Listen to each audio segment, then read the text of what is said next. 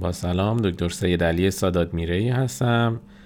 از کجا بفهمیم که بچه ما سرما خورده، آنفولانزا گرفته یا دچار کرونا شده؟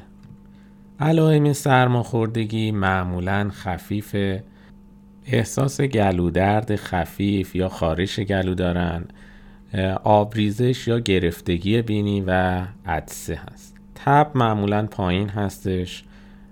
بچه‌ای که سرما خورده معمولاً خیلی بدحال نیست و اشتهای خوبی داره و سطح انرژی خوبی هم داره. سرماخوردگی معمولاً نیاز به اقدام خاصی نداره و بعد از پشت سر گذاشتن دورش خود به خود خوب میشه. علائم آنفولانزا معمولاً شدیدتر از سرماخوردگیه، اما اونم میتونه خفیف باشه. معمولاً به صورت تب و لرز ناگهانی، سردرد و بدن درد خودش رو نشون میده. میتونه همراه با گلودرد، آبریزش بینی و سرفه باشه.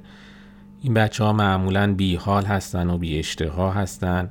بعضی از اونا دچار کمردرد، حالت تهوع و اسهال هم میشن. اغلب این بچه ها هم با استراحت در منزل و مصرف مایعات بهتر میشن. مواردی که شدید هست نیاز هست که توسط متخصص بررسی بشه و اگر نیاز به درمان خاص آنتی ویرالی وجود داره براشون شروع بشه. برخلاف سرماخوردگی و ویروس کرونا، آنفولانزا واکسن داره و با زدن واکسن میشه از اون پیشگیری کرد. اغلب بچه‌هایی که به ویروس کرونا مبتلا میشن علامتی ندارن یا علائم خیلی خفیف دارن. علائم کرونا میتونه از یک سرماخوردگی خفیف تا یک آنفولانزای شدید خودشو نشون بده.